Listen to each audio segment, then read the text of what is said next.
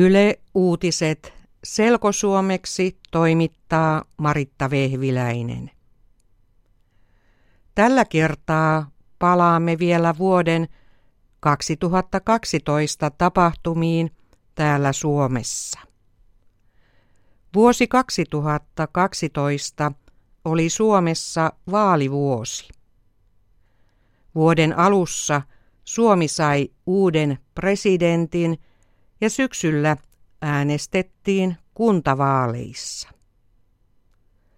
Sauli Niinistö aloitti Suomen presidenttinä maaliskuussa. Sauli Niinistö on 64-vuotias. Hän on syntynyt Salossa. Niinistö on naimisissa Jenni Haukion kanssa. Sauli Niinistö voitti presidentin vaalien toisella kierroksella Pekka Haaviston. Lokakuun lopussa Suomessa oli kuntavaalit.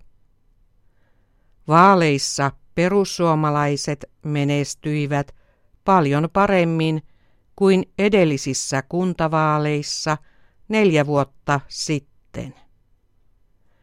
Kokoomus, SDP ja keskusta säilyivät suurimpina puolueina. Näissä kuntavaaleissa moni maahanmuuttajataustainen ehdokas menestyi hyvin.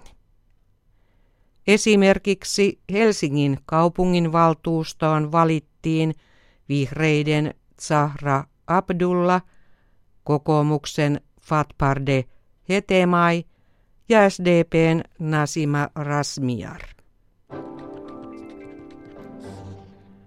Eurokriisi on ollut uutisten aiheena myös vuonna 2012.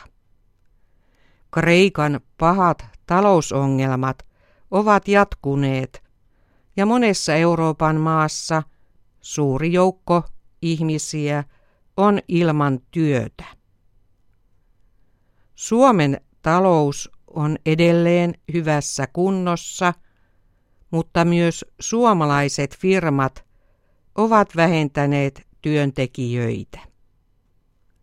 Esimerkiksi puhelinvalmistaja Nokia kertoi kesäkuussa, että se irtisanoo Suomessa 3700 työntekijää.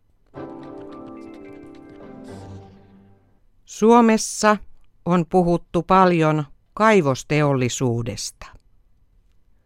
Kaivosteollisuus Suomessa kasvaa ja Suomessa toivotaan, että kaivosala tuo ihmisille uusia työpaikkoja.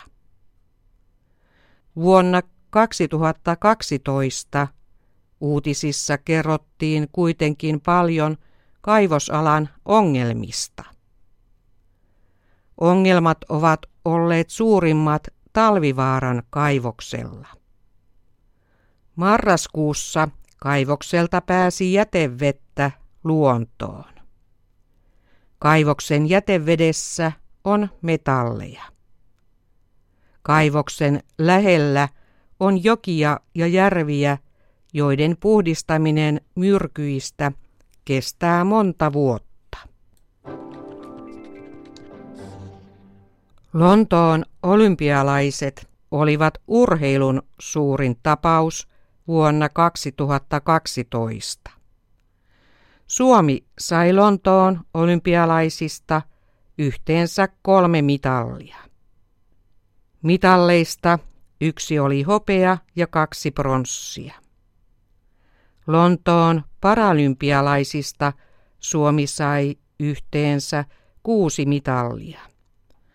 Suomen mitalleista neljä oli kultaa.